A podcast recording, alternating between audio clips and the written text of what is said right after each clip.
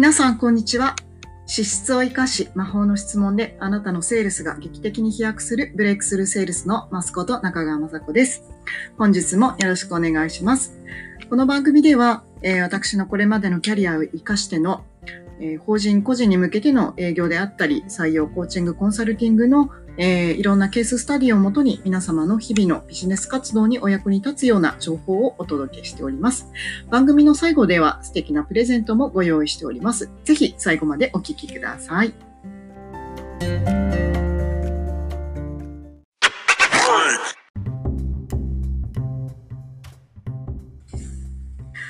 はい、ということで、あっという間なんですが、1月ももうね、下旬に向かっていってますね。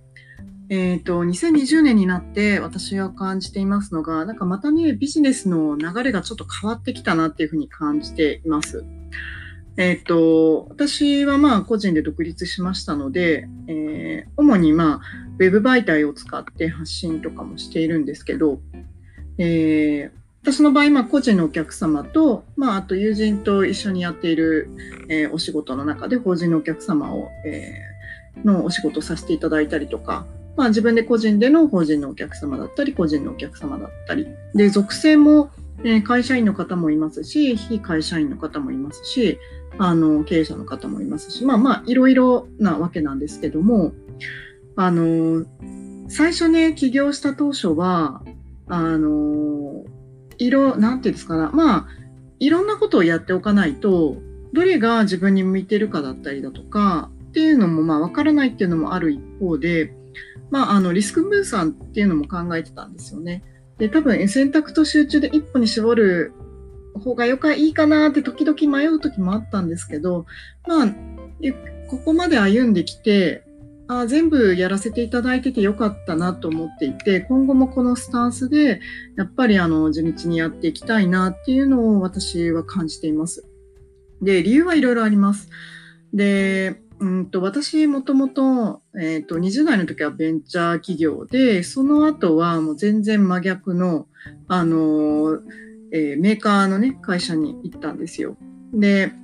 ベンチャー企業って何でも当然ね、自分でやりますし、もう営業なのか企画なのか総務なのか、もう人事なのかわけのわかんないぐらい全部やるわけですよね。うん。でも、やっぱり大企業に行くと、もう役割っていうのがセグメントされてますし、あの、なんていうかな、まあ組織でね、大きなやっぱり仕事をしていくっていう大きな違いがありますし、また業界としても、あの、まあ、ベンチャー企業でナレッジサービスを元にしてっていうのと、あの、メーカーということで、丁寧にこう物を作って、そして販売していくっていう生産工程から売りが立つとこまでもすごく時間がかかるっていうのをやって、で、やっぱりどっちの良さもあるし、どっちも、なんていうのかな、あの、えー、向いてないデメリットな部分もあったりとかもしますし、なんですけど、あの、共通していることっていうのもいくつもあるんですよね。で、それが起業して個人のビジネスで、うんの特徴と、やっぱり法人のビジネスでの特徴と、ウェブ、それをウェブに適用した時の特徴とか、いろいろあの見させていただいて、やっぱりね、あの急成長するっていうのは、私はすごく、あの、もともとあまり苦手なんですけど、あの丁寧にこう作っていく方の方が好きなタイプなんですけど、やっぱりあの急激に大きくなっていくと、あの崩れるのも早いんですよね。こうやって歴史を紐解くとすごい似てるんですよ。あの、急激に大きくなった政権っていうのは、なかなかこうね、長続きしない政権だったりするんです。なんですけど、緻密にね、まあ、あの、徳川家康とかの経営の仕方がすごいわかりやすいですよね。もう粘って粘って周到な準備をしてやっとやって、長く続く、あの、幕府ができたっていうのと同じで、うん。やっぱりね、あのー、すごく、すごく、あの、なんていうのかな、早く大きくなりたいっていう気持ちもあるんだとは思うんですけど、やっぱり地道に土台を作っていくっていうことが、あの、あらゆる経営の現場において、ものすごく重要だなっていうことを日々日々感じています。で、あの、ネットビジネスってものをね、振り返ったときに、まあ私なんかは友人がね、あの、ライブドアの出身で、あの、堀江さんの近くでね、仕事とかもしてた人なので、急成長する組織の話を最近またよく聞く機会があって、すごく勉強になったんですけども、うん。で、まあ、急成長する組織のやっぱり特徴と、どういう、なんていうか、限界点があって、どういうそこで成長を切り替えていかなきゃいけないかと、ターニングポイントがあったりだとか、でもそれ個人も本当にそう一緒だなと思うところもありましたし、もっと広い視野で見ると、例えばインターネットっていう市場と、うん、そのインターネットが登場する前のね、普通にこう物を通して全てのものが売買されていたっていうような、うん、時代と、あの、特徴的な部分っていうんですかね。やっぱり短期的にものすごく市場が成長して、ものすごくこう時価総額が上がって利益を生み出しやすいんですけど、落ちるのもものすごい早いんですよね。ですごく今あの SNS の市場を見てても、あのものすごく短期的に売り上げ上げやすいんですけど、あの注意しないと、やっぱりピークであのブレイクダウンしてくるっていうスピードもすごく速いなと思っていて、私はこのサイクルが1年で巡ってきてる印象を実は持っております。なので、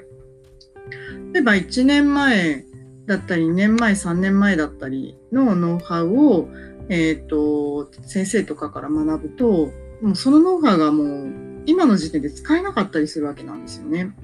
あのそれってものすごく、あのなんていうのかな、あの、よくよく注意して、聞く方も注意して聞かないと、言われたことを鵜呑みにして、そのまま、あの、適用してやっていくと、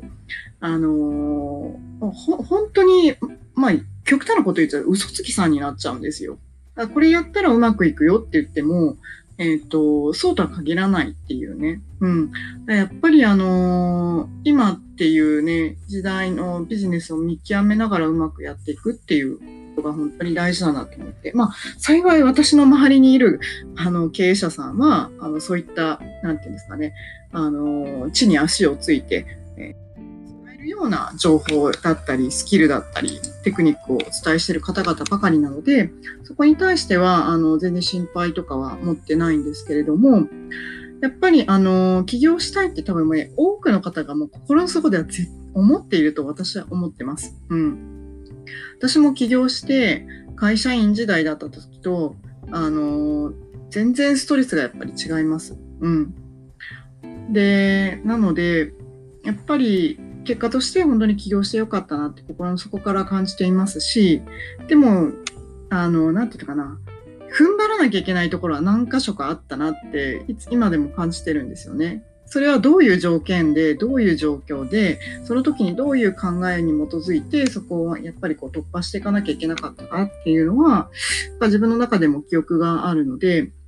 でもそこってやっぱり強い意志を持って行動し続けて立ち向かっていくっていうのはものすごく大事なんですけど、多くの人は多分そこで多分ね、私には無理かもって思って諦めちゃうっていう人がもし、やっぱり多いんじゃないかなって私は感じてます。やっぱりそこで自分を信じるってことをね、諦めないで、あの、前進していっていただきたいなと思うんですね。で、そういう時に、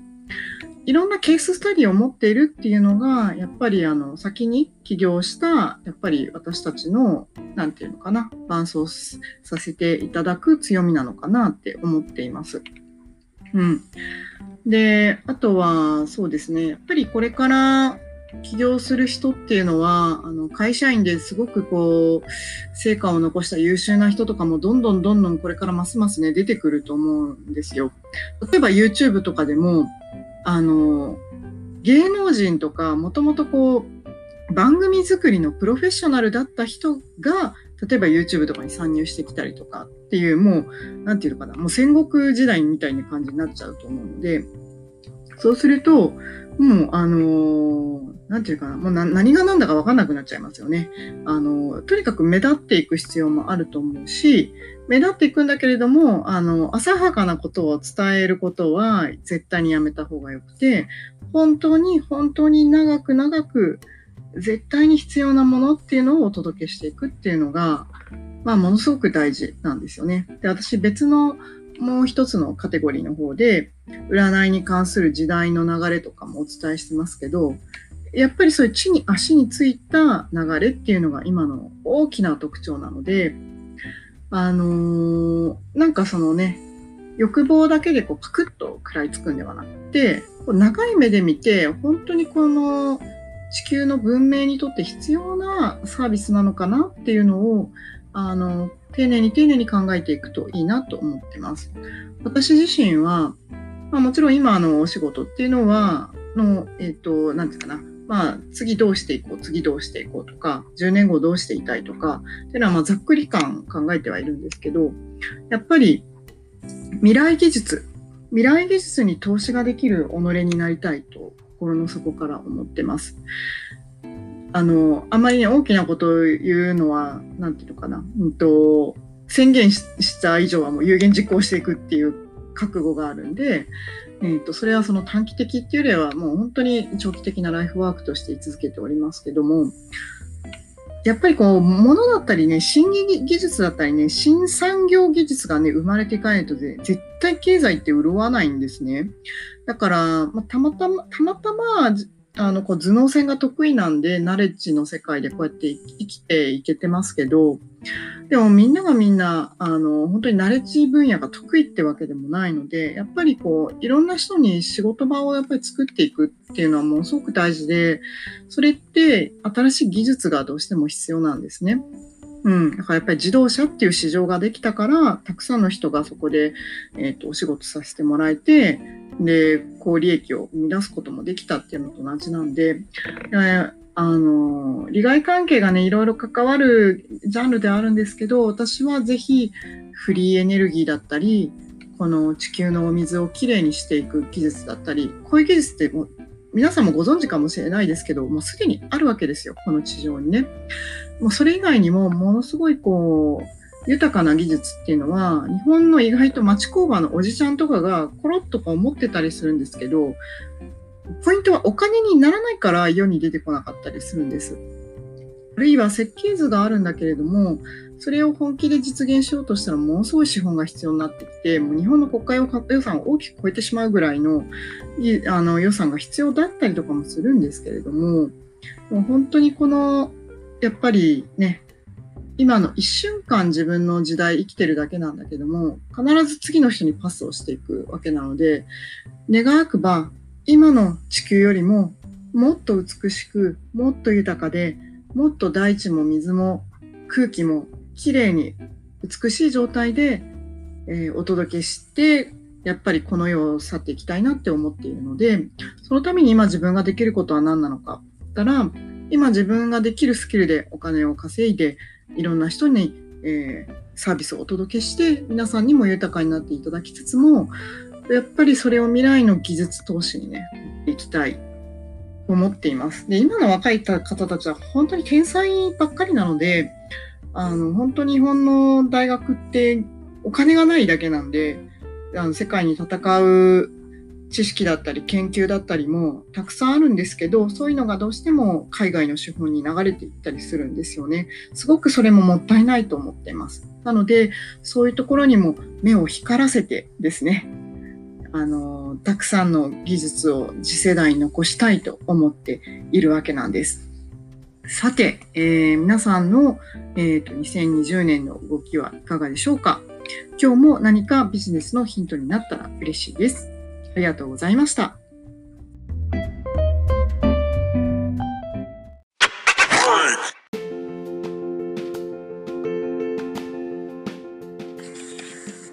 はい、ということでいかがでしたでしょうか？